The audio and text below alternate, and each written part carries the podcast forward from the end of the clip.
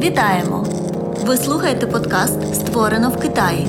який присвячено культурі і суспільству сучасного Китаю, З вами Мар'яна Савченко.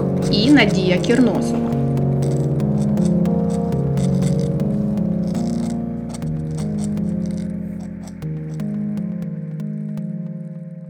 Четвертий випуск нашого подкасту. Сьогодні ми вирішили поговорити про питання самоідентифікації в контексті творчості на матеріалі китайської літератури, здебільшого, але е, можливо і в ширшому контексті стосовно саме Китаю. Також ми збираємося з'ясувати, е, чи допомагає творчість самоідентифікації. Так, ми власне давно цим питанням цікавимося, що таке китайськість і в чому взагалі вражається китайський національний характер, і саме у сприйнятті самих китайців. На ці роздуми нас ще підштовхнули нещодавні події, взагалі того, що відбувається між Китаєм і Заходом, як вже китайці починають вести якийсь міжнародний діалог, е, які заяви вони роблять, і як вони власне вони протягом вже останніх декількох десятиліть намагаються пояснювати, що, що у Китаї власний шлях, що вони не намагаються нікого наслідувати, що вони не обов'язково мають підпорядковувати устрій і світосприйняття якимось цінностям інших цивілізацій, зах- західної цивілізації насамперед. І так само ті очікування, які Захід покладає на Китай, самі китайці не розділяють.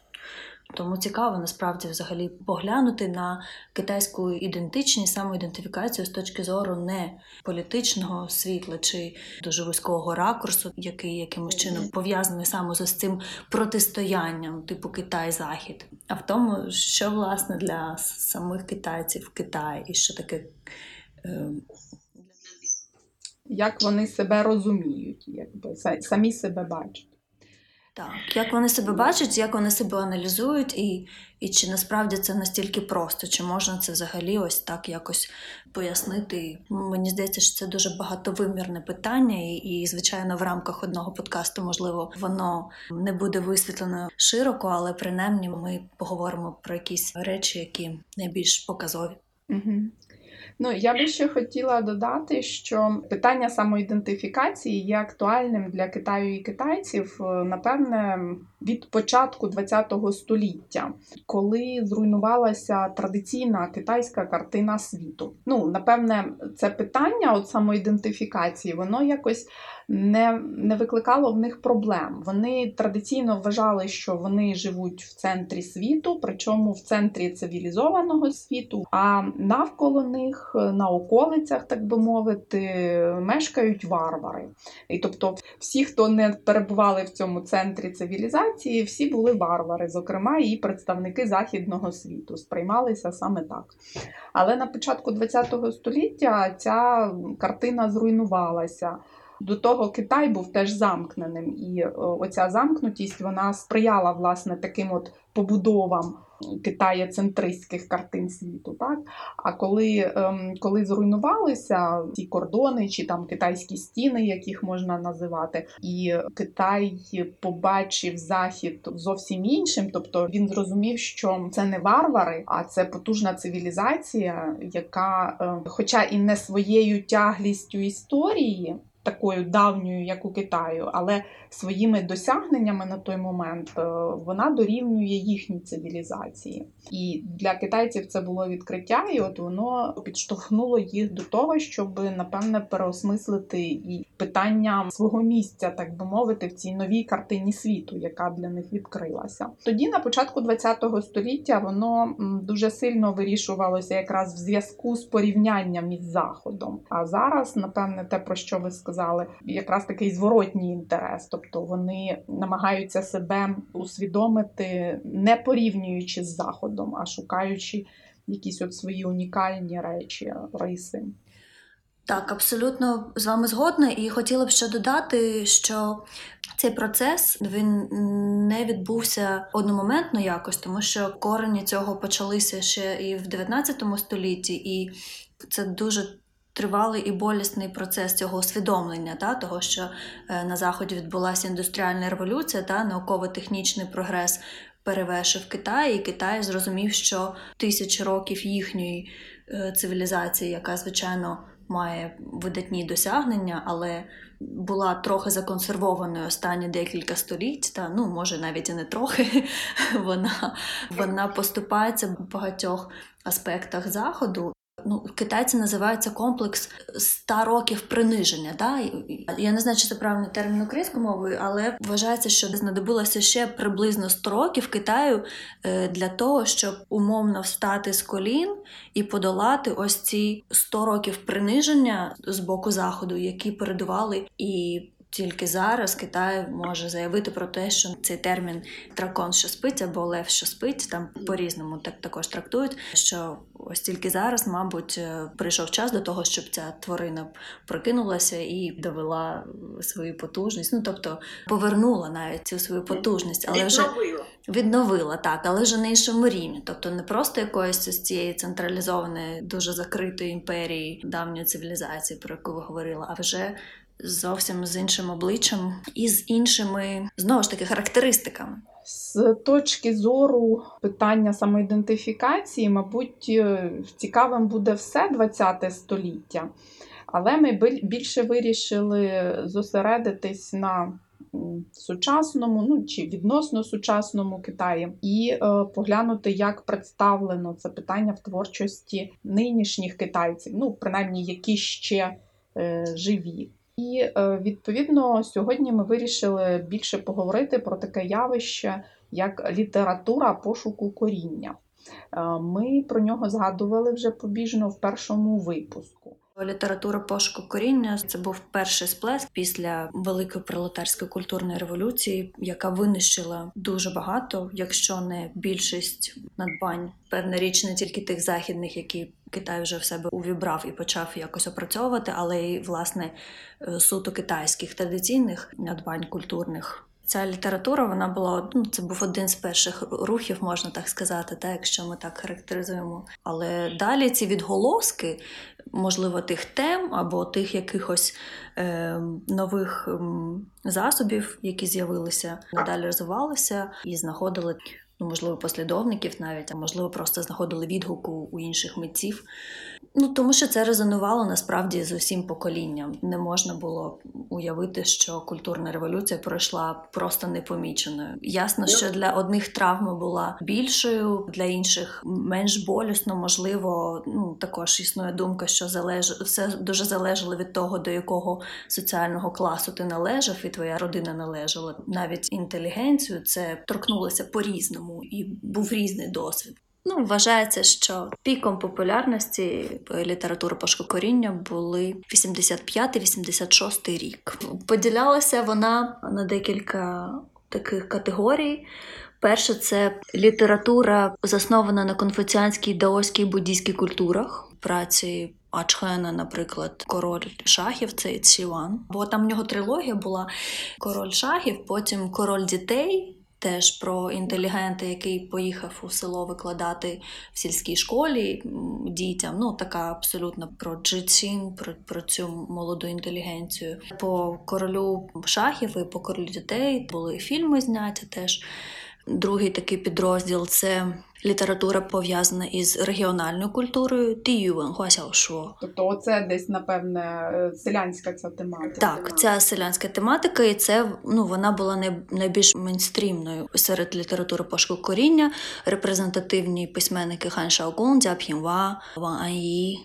Інспірована ця література е, давніми міфами, фольклорними традиціями і казками.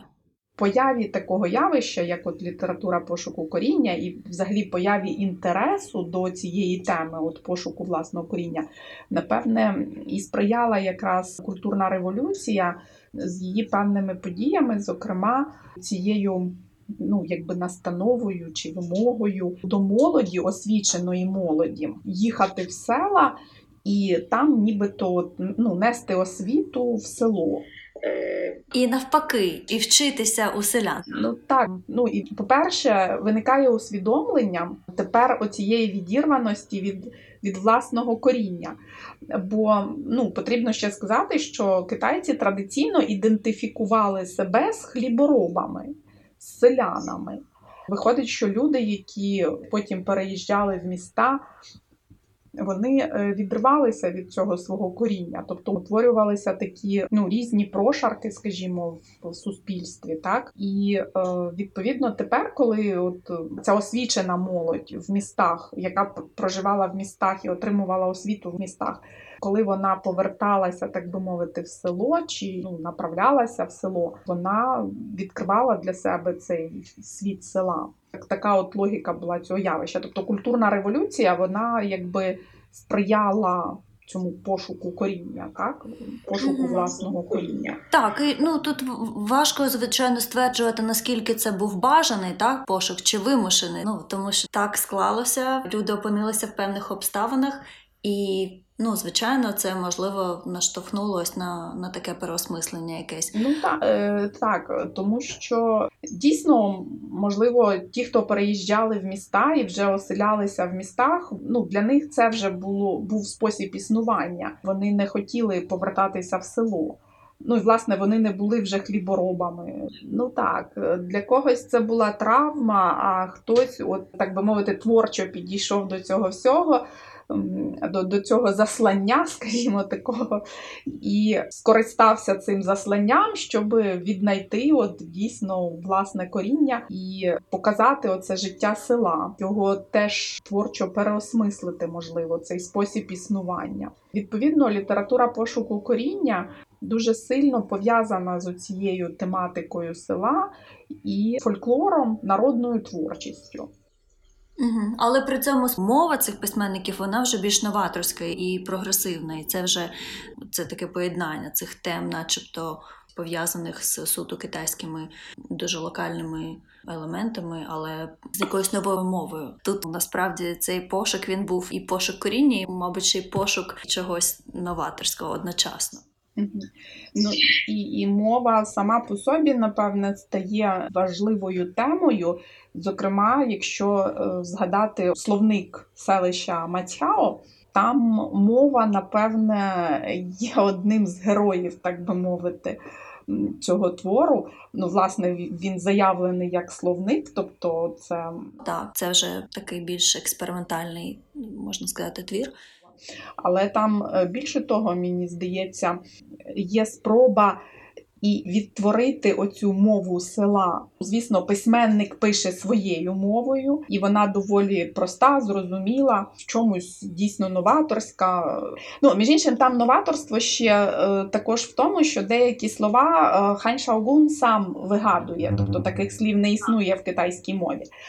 От, але в багатьох інших словах він їх подає, наприклад, там дуже ретельно прописує читання. Якщо це читання відрізняється від пудунхуа, прописує латинкою, позначає, що це діалектне читання.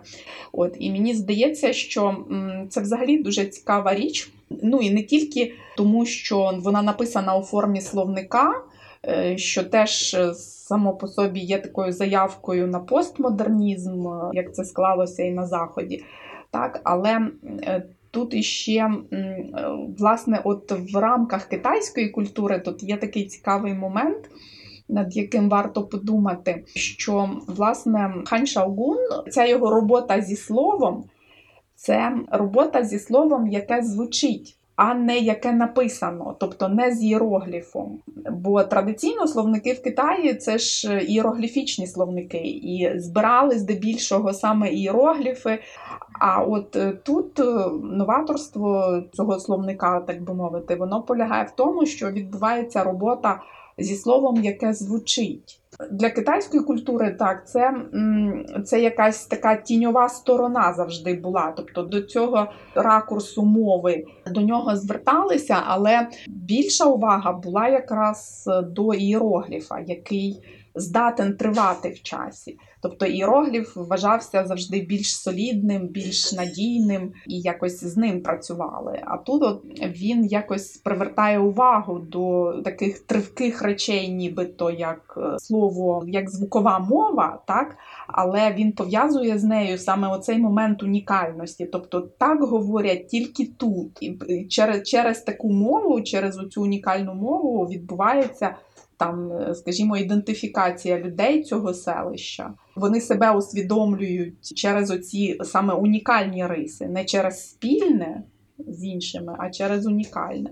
Ну і цікаво, що теж, що писемна та писемна мова іерогліфічна, вона насправді є першочерговим елементом формування взагалі китайськості, да, і китайської цивілізації. Тобто те, що поєднувало Китай як державу протягом там цих чотирьох тисяч років.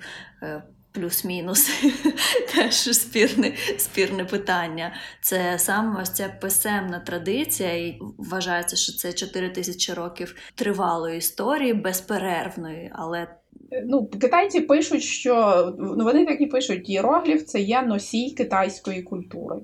Він містив у собі і містить у собі елемент ем, уніфікації.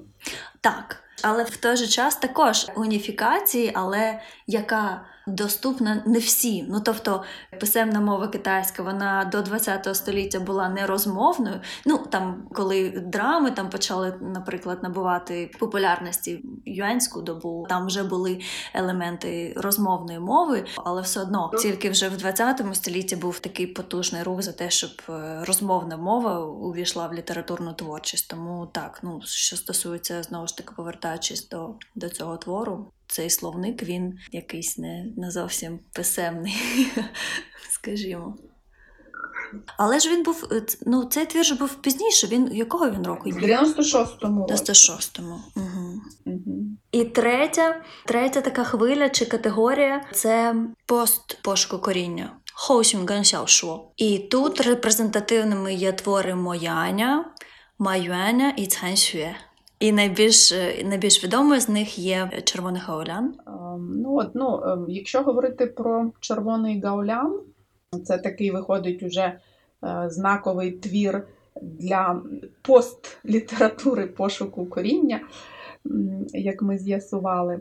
В ньому питання самоідентифікації взагалі, на перший погляд, очевидне, ну якось так дуже очевидно відбувається через рослину. Що само по собі цікаво, тобто через ось цей гаолян. Тут, е, мабуть, потрібно повернутися теж до цієї думки про те, що китайці ідентифікували себе як хлібороби, ну і це було в опозиції до навколишніх кочовиків, монголів, манджурів, ну от які власне і вважалися варварами, так, які жили там на, на периферії в традиційній китайській картині світу.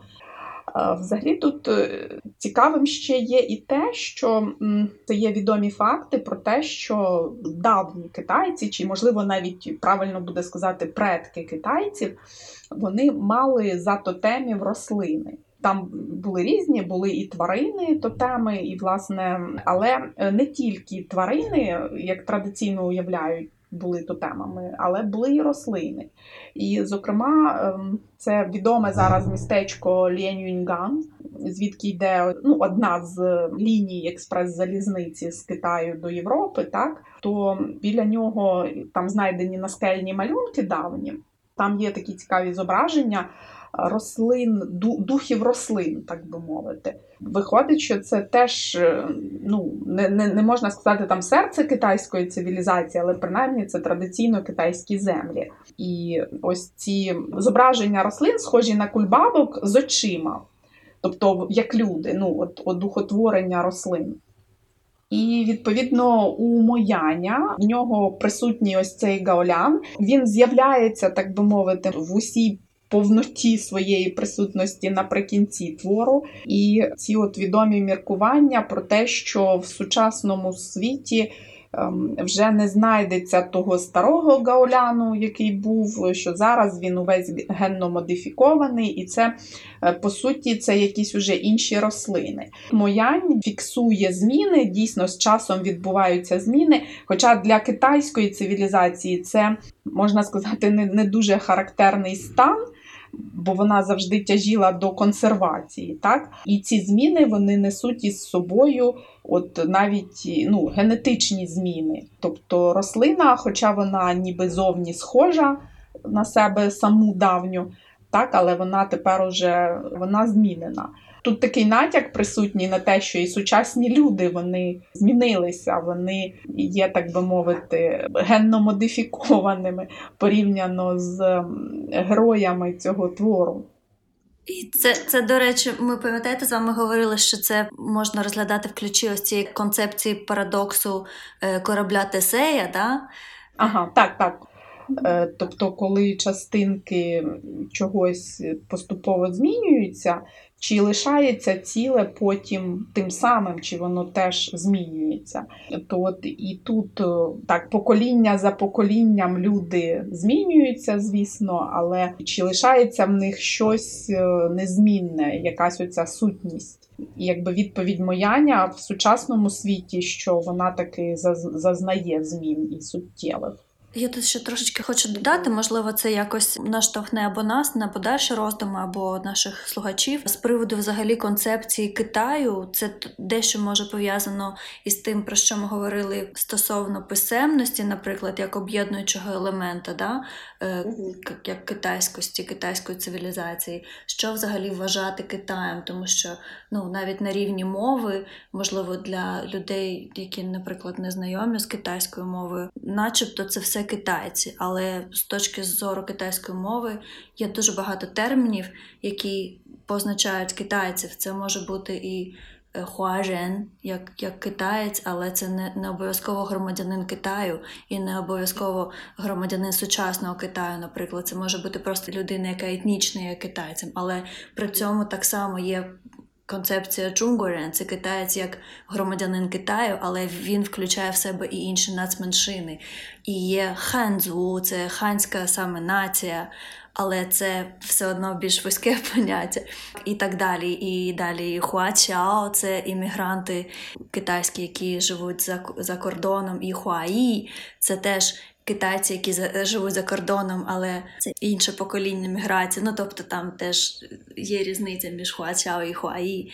І так само взагалі вся китайськість, да? тобто Чунхуа як Китай, але це поняття ширше, ніж, ніж Китай, е, який обмежений саме кордонами Китайської Народної Республіки, і Хуася як Піднебесна. Це взагалі така, ну, такий концепт. Ну, тобто, дуже багато з цих нюансів. Та? А вже ж е, я хочу сказати між іншим, що тут е, в цьому ключі дуже цікаво розглянути от іерогліф Хуа, який ну, найчастіше згадується в усіх цих словах, назвах. Він же ж власне походить від зображення дерева шовковиці, яка вся в цвіту.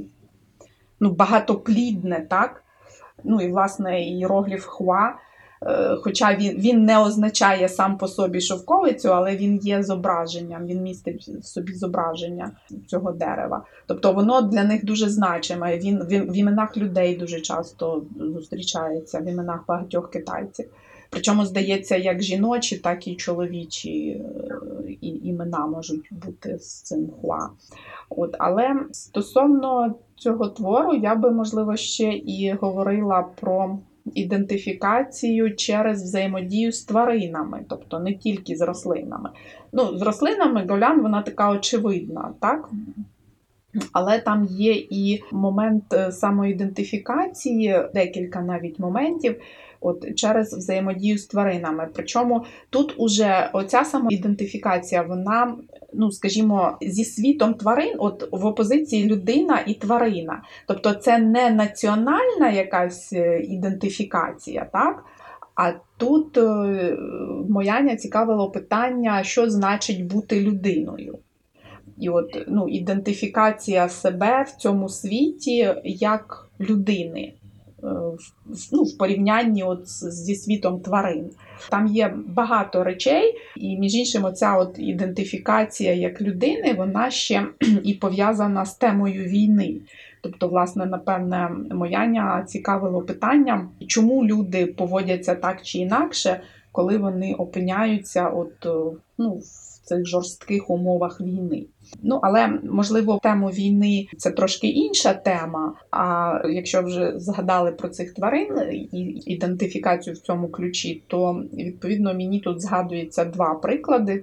Е, Перший це історія про лиса. Ну, власне, це історія про людину, про чоловіка, якого звали Ген 18 ножів. Вона, взагалі, ця історія ніяк не пов'язана з сюжетом, ну, власне, от е, цього роду. Так, про який описується в червоному гауляні. Тобто це якась така, ну, який, якийсь додаток, скажімо, до певної міри не зрозумілий, але якщо от його сприймати як оцю ідентифікацію через взаємодію з тваринами, то він стає зрозумілим. Ну, взагалі, для мене це одна з улюблених історій в цьому червоному гауляні. Я ну, теж була зачарована, от як моя описує цього лиса. І взагалі е, цей от, ну, момент е, введення тварини як персонажа в твір, він теж сам по собі такий непересічний. Але ця вся історія, вона якби ну, можна подумати на межі між реалізмом і сюрреалізмом. Проте я тут хотіла би зауважити, що насправді тварини дійсно здатні отак рятувати людей. І це є, тобто це не вигадка, не, не, не сюрреалізм. А це, це є таке, воно, воно може здаватися дуже дивним, не, не вписуватися там в якісь очікування людини. Проте е, ну, таке існує. Тобто, з іншого боку, це можна сказати реалізм. І, і от Моянь помічає такий цей бік світу. Ну і власне е, тут, тут йдеться про те, що тут людина не доросла, так би мовити, до, до цієї тварини. До гуманності. Ну так, тобто тут людина не пройшла теж якоїсь оцієї ініціації чи, чи, чи самоідентифікації остаточно. Ну тут можливо. З одного боку, це начебто про відносини світу людей зі світом тварини і якусь там теж ну, недовіру, можливо, чи якісь очікування. Але тут все ж таки все одно є елемент ось цього магічного і фольклорного, тому що лис все одно це дух лисиці, це хулі цін, може якийсь. Це, це не просто про людину і тварину, а це все ж таки для китайської ментальності це така загадкова якась історія. І, можливо, ось ця лисиця саме в цьому контексті, цей лис виконує саме ось таку ще й функцію надприродної е, істоти. Та? Можливо, це якийсь іще й дух, і він не настільки цей образ однозначний, можливо. В тому той суть, що це не є. Ну тобто, ця історія вона не є суто вигаданою чи суто чарівною. Тут от і є цей, ну мені здається, якийсь такий е, цікавий винахід мояння. Так, от поєднати цього духа з класичних китайських казок чи цих от новел, цей дух лисиці, поєднати з таким от реальним образом, і як це в житті присутнє. Це й надає оця магічність, надає якоїсь цікавості, якоїсь унікальності ем, цьому твору. Е, Ну і другий момент це тхір. Так, там з'являється є такий звір. Він теж е, пов'язаний нібито з галюцинаціями цієї героїні. Так, і зрештою він її губить. Він її можна сказати доводить до сказу. Так, і вона видає себе перед японцями, і вони її е, зрештою вбивають. Але я би тут теж е, хотіла зауважити, що ну хто стикався з цими звірятками, особливо коли вони розуміють, ну що є загроза якась. То вони, ем, ну, вони поводяться таким чином, от, що нібито вони гіпнотизують людину. Е, Тому тут теж е, така ситуація, якби на межі, е, коли ну, нібито це галюцинація, але з іншого боку, це є, є підстави. Ну, я ще й до того, що автор, ну, власне, Моянь, він повинен бути дуже добре обізнаним з поведінкою тварин. Можливо, для міської людини це було би не характерно. Він не приховує, що він виріс в селі, тобто, власне, ну для нього цей по- пошук коріння, це, це дійсно пошук коріння. Може, його не дуже і шукати потрібно було, якщо він там виріс, якщо він увібрав у себе цю культуру і, і ці от фольклорні речі, і там казкові речі. До речі, взагалі цікаво про цей вплив магічного реалізму латиноамериканського і як це теж все поєднується. Тобто, з одного боку, це така дуже китайська історія, китайське явище. Ну так, і, і це визнано. Більшість письменників, які працюють в цьому ключі, вони самі визнають. Зокрема, і той самий Моянь е, про, про вплив саме латиноамериканського магічного реалізму на них. І тому вийшов такий, е, ну, такий синтез, можливо, так? китайських от ідей, потреби в цьому пошуку коріння і, і, от, і звернення до фольклору. Ну і ще важливо, як зробити їх також реалістичними. Бо в Китаї все-таки тяжіли письменники до, до зображення правди, так би мовити, яка розумілася саме от в ключі реалізму. Можливо, не ну не обов'язково соцреалізму, але того реалізму там 19 століття, так який був у Європі. Тема війни, про яку ви теж сказали, для національної ідентифікації це дуже важливий взагалі історичний період для сучасного Китаю, тому що ось ця ідея протистояння зовнішньому ворогу. В даному випадку це, це японці, це дуже сильний і дієвий, скажімо, елемент, об'єднуючий саме для китайської нації. Ну, покоління, да, наскільки відрізняються представники е, різних. Ну, ця класова боротьба різних класів та різних прошарків суспільства. Регіонально це ну, це взагалі окрема тема. Навіть в межах ХХ століття, наскільки різні були революції, які відбувалися, і наскільки ці різні епохи вони були зламами того, що було до цього, і наскільки ці нові китайці після нових зламів, наскільки вони ставали новими, та? і як показати ось саме зв'язок цих поколінь, то можливо, ось ось ця ідея боротьби із зовнішнім ворогом, вона теж є таким важливим об'єднуючим елементом. І і до сьогодні ну, для китайців це така справа честі і національної гідності і уніфікації, можливо, частково. Тому тут, тут ця тема теж вона не випадково, тому що ідея взагалі ми і чужі для того, щоб зрозуміти, хто ти, якщо ти порівнюєш себе із кимось, хто зовсім інакший. Ну, це власне є сутність цього психологічного механізму, самопізнання через іншого. І можна знову ж таки згадати китайський іерогліф Жень, людяність, який дуже люблять в цьому контексті згадувати, бо він складається з елементів людина і двійка. Ідея іерогліфа полягає в тому, що людяність можна е, пізнати тільки коли буде щонайменше двоє людей. Себе як людину теж можна пізнати тільки якщо є інша людина, з якою можна порівняти, так би мовити. І повзаємодіяти, так. Ну і до речі, ще е, стосовно червоного гауляна, він же насправді гунгаолян дзядзу, да, рід червоного гауляна. Так, у вас в перекладі червоний гаулян історія одного роду. Так, так, я намагалася якось е, відтворити оцю ідею ну, саги якоїсь, так, е, історії цього роду. Так, ну це також е, дуже актуально саме в контексті цієї літератури пошуку коріння і пост. Пошуку коріння в 90-ті. І зрозуміло, що там це також китайський традиційний культ предків. Вони мислять також себе родовими лініями. Але окрім червоного гауляна, кіно, яке там народилося режисери п'ятого покоління, це 80-ті, 90-ті, або, наприклад, рівнина білого оленя. Ну, це так, це такий переклад може. Так, там там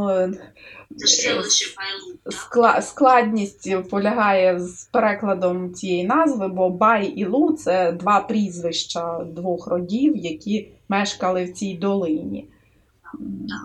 Тому, Але вони так, вони складають оце осмислене слово як білий олень. Білий олень, так. Але до чого я веду, що ось ця історія про.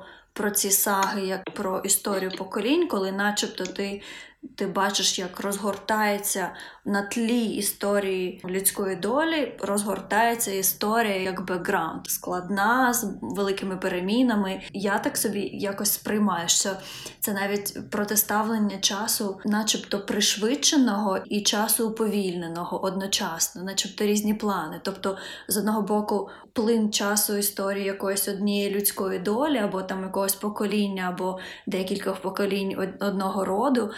І, і при цьому там щось вирує на бекграунді. Типу, ось ця історія вона змінюється, змінюється там події, якісь перевороти, революції, одна влада, інша, війна, далі культурна революція, далі там вже знову якісь зміни. А при цьому ми бачимо поза ось цим якимось насиченим таким часом, час, який зосереджений на історії сім'ї або ну, декількох людей споріднених. Ну так, е, ну це дослідження хронотопу. Воно, звісно, це напевне найперше, що варто робити, там, коли розглядаєш якийсь художній твір. Це показово з дуже багатьох причин, і дуже багато інформації можна з того витягнути. То так і є. Письменники вони грають цим часом, виходять такі твори. Які потім відносять до галюцинаторного реалізму, наприклад, як Гаулян, е, які далеко не реалістичні, скажімо, ну в традиційному розумінні зокрема, і через оцю гру часовими е, лініями. Ну, в мене, між іншим, була ще ідея перекласти це як гауляновий рід, перекласти цю назву. Але все-таки я подумала, що важливіше зберегти тут епітет червоний, який присутній в оригіналі. Цей колір він теж важливий, він там присутній в творі в деяких місцях. Тому мені здалося, що це буде показово лишити. То я от так от вигадала через ці дві крапки подати червоний гаулян і там історія одного роду. Ну якось так. Ну, воно, до речі, ну воно логічно і в українській мові це звучить більш вдало, да, таким чином саме передати. Ну і до речі, що стосується червоного гауляну, твір, наприклад, Мояня у нас був невідомий. Ну, взагалі, можливо, до того як Нобелівську премію він отримав і про нього не чули, але саме слово сполучення червоний гаулян по відношенню до культового фільму, вже можна так сказати, Джана і Моу, воно було знане, наприклад, і тому потрібно було, мабуть, і зберегти цю назву будь-яким чином, тому що вона вже асоціюється з певним твором. І, до речі, якщо вже ми про фільм заговорили, для Джани і був е, важливий в цьому експресивна та емоційна якась сторона, можливо, цих образів, цього духу, який панує у романі Мояня. І червоний колір був важливий, тому що їм потрібно було показати енергію, силу людського духу, саме ось цього китайського, такого природного, справжнього. Знову ж таки, в контексті останніх 40 років реформ, та коли відбувається найбільш вражаючі зміни суспільні, ну економічні, перш за все, і потім суспільні. Щоразу там кожні 5-10 років з'являються нові приводи для того, щоб якось навіть для цього поділу е, самих китайців, да, протиставлення цього або, або розрізнення. Все більше розрив між багатими і бідними, незважаючи на те, що Китай, як ми вже знаємо, подолав бідність буквально нещодавно. Так, але з чим це порівнювати? Якщо різниця між містом і селом, чи не більшою стає ця прірва? І між поколіннями це найбільше проявляється там, починаючи із знову ж таки покоління після культурної революції, там покоління 70-х, 80-х, 90-х і, так далі, там до сьогоднішніх днів, і наскільки там різні характеристики у кожного десятиліття, і навіть в рамках там покоління 80-х і покоління народжених після 85-го вже інше, і 90-х, і після 95-го це вже інше. Наскільки ось ці всі відмінності штучні або насправді вони Ну, напевне, напевне, просто тут можна говорити, по-перше, про якщо брати оці осі час і простір, то коли ми говоримо про національну самоідентифікацію, це просторова вісь. Це якби в просторі ми розрізняємо так, певних людей, які мешкають на певних територіях, і це така самоідентифікація за просторовим принципом. Але напевне, що є і самоідентифікація в часі, дійсно. Вона там от через покоління ці відбувається. І тоді вона може бути простежена на прикладі одного народу. Тобто на прикладі кожного народу можна таке зробити, зокрема, от на прикладі китайців, але вона типово інакша, ніж оця от просторова самоідентифікація. Ну, також мені здається, що тут є і інші виміри. Ну, вони насправді є, мабуть, також універсальними так для, для будь-якого народу. Але мені здається, що в Китаї це все гостріше і відбувається в якихось більш або Це просто ми цікавимося більше Китаєм. да? Тому ми так, Ні, ми ну так я не знаю. Ну, ну процеси просто у- пришвидшені. Розумієте, оскільки пришвидшені набагато процеси, тому і зміни відбуваються або в більших масштабах, або з більшою контрастністю, або швидше. Мені здається, так. Ну, ми тут цікавимося так, але. Скрізь є своя своєрідність. так, ну і, і, і контрастність, просто навіть е, неоднорідність суспільства і розвитку суспільства настільки разюча. Ну, просто масштаби країни і населення, зрозуміло, певна річ, це, це ж теж така передумова. І тут, я думаю, доречно буде згадати письменника Юйхуа з його твором Китай в десяти словах. В цьому творі він згадує про цю свою концепцію, про те, що 40 років, які пережив Китай, вони тотожні 400 рокам розвитку західного світу. І виявляється, що ну всі ці виклики, з якими Китай справляється, вони не можуть їх долати, наслідуючи якусь там модель або закони, або якісь рецепти, застосовуючи, тому що це якісь безпрецедентні зміни. Звичайно, це вже відноситься до літератури найближчого часу. Так, Е, це твір був написаний е, в 2009, здається, році. Але безумовно, е, Юхуа він представник покоління інтелігенції, яка пережила культурну революцію. Він був ще хлопчиком в роки культурної революції, підлітком. І формально він не є представником течії літератури пошуку коріння. Він вже належить до пізнішого, до скоріше до авангарду. Але за своєю тематикою, за тими питаннями, які він підіймає в своїх творах, часто теми культурної революції, причому в такій критичній формі, дещо іронічній формі. Можливо, ми будемо ще звертатися до якихось творів цього автора, але в контексті вище сказаного всього я хотіла б навести приклади таких творів останніх років, в яких він саме звертається до питань, які пов'язані із китайською ідентичністю, і намагається сформулювати лаконічно якісь явища пов'язані з сучасним Китаєм останніх десятиліть, в яких якимось чином проявляється можливо китайський характер. Ну, Це така публіцистика і, і розмірковування про, про Китай і китайське суспільство. Називається Ми живемо в величезній різниці. Ми живемо в величезних розходженнях, можливо, якось так. І друга називається Я знаю тільки, що таке людина. Ну, це його власний досвід. Він же все ж таки письменник, і, і це така суб'єктивна точка зору, і в принципі, мабуть, це так і має сприйматися. Ну, е, я б не ставилась до цього як до абсолютно універсальної якоїсь або там е, соціологічного дослідження, або навіть якогось філософського, критичного. Ну, Хоча в будь, в будь-якому разі все одно це відображає і ну, його власний досвід від- відображає історичні події і, і соціальні багато явищ.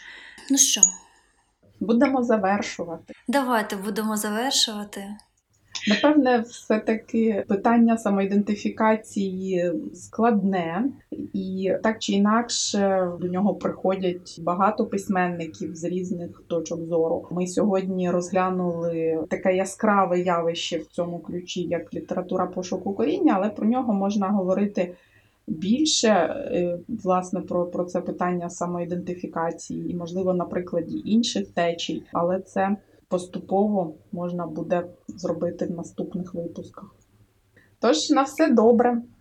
На все добре, почуємося.